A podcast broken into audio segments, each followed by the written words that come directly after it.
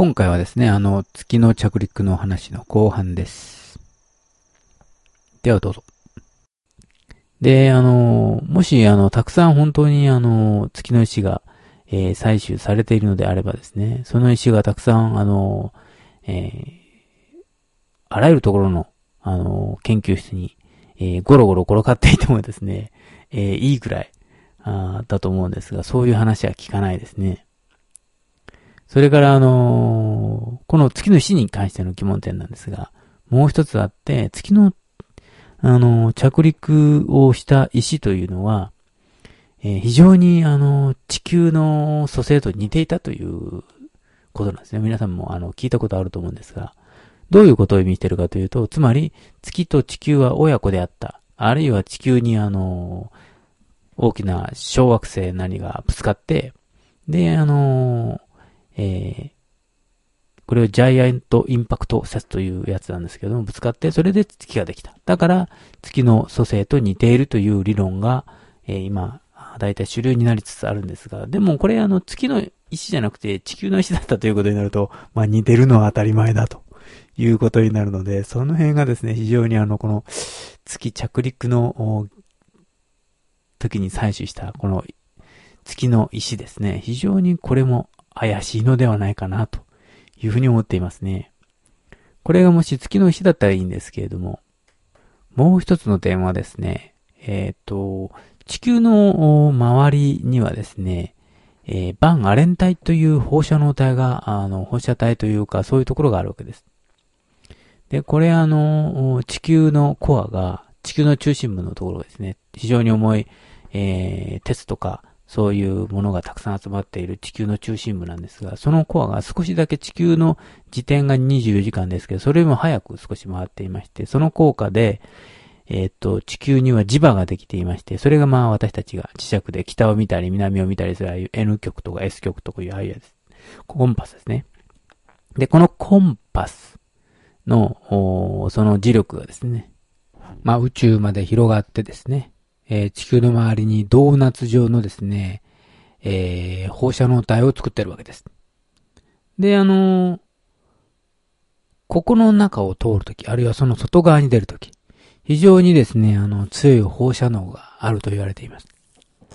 で、あのーこれがあるおかげで地球はですね、えー宇宙の、や、からやってくる、えーあるいは太陽からやってくる、えー放射能がですね、えー遮られて地球にやってこないわけです。で、えー私たちは、あの、遺伝子が傷つけられずに生きていくことができると。もし、バンアレタンがなければですね、私たちの体にはすぐさま、えー放射能が入ってきて DNA が破壊されて、で、それをあの、復旧する能力が、えー間に合わなくなると、私たちは死んでしまうというわけですね。一応あの、私たちも復旧する能力はあるので、少しぐらいのですね、放射能、あるいは、えー紫外線によって遺伝子が切られてもですね、復旧することができますが、それがまあ追いつかなくなるともう、あの、遺伝子的に、え復旧できませんので、死んでしまうということになります。で、そのバンアレ帯の中をですね、えー宇宙船が通っていくということもまあ一つは問題ですし、それからさらにその外側に出てですね、え今度は月まで行って帰ってくるというようなことになると、えー非常にあのーこれって、えー技術的に可能なのかという話なんですね。話によると NASA の人の、えー話によるとですね、バンアレン帯を、の、バリアの中をですね、通るときの、えーアポロ宇宙船の、えー評価はですね、あまり、えー過小評価をしていて、あの、非常にですね、計算してないっていうんですよね。つまりほとんど裸の状態で、そのバンアレン帯を突破して、えー行こうというわけです。これ非常に危険であることも確かですね。で、1969年というのは、えー特にあの、太陽の活動期に入っていまして、この頃は強いあの放射能が出ているので、この中を通ってですね、本当に月まで行って、えー中の宇宙飛行士に、あの、えー殺人量にも及ぶような強い放射能を浴びて、全然影響はないのかとかですね、そういうところが考えられるので、えー非常にですね、不思議なところであります。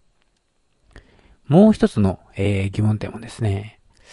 えー、っと、例えばそのアメリカの宇宙ロケット技術というのは、まあ、えー、ナチスドイツの、えー、作った V2 ロケットという、あのあれはドイツから、えー、ロンドンに向けて、えー、ミサイルを飛ばして爆破させるというようなやつだったですけれども、あれの技術が、え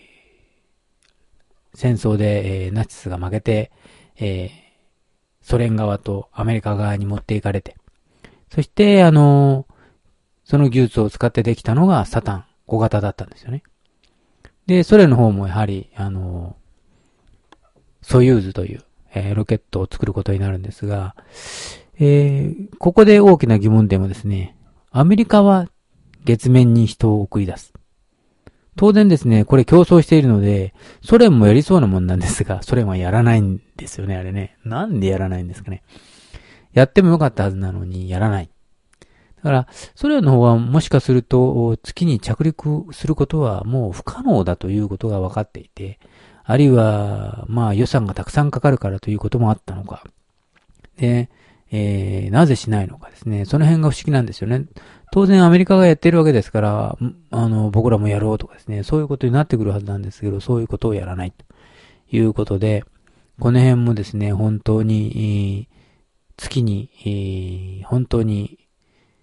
有人飛行してですね、着陸して、本当にまた、えー、逆噴射して、えー、地球に帰ってくることが本当にできたのかですね。その辺がですね、非常にあの、不思議なところであると思っています。さて、えー、今日のですね、宇宙ロマン機構は、この辺で終わりたいと思います。えー、番組へのですね、ご意見、ご希望は、検索サイトで宇宙ロマン機構と入れていただきますと、ヒットします。で、そこで何か書いていただきますと、私にメールが届くようになっております。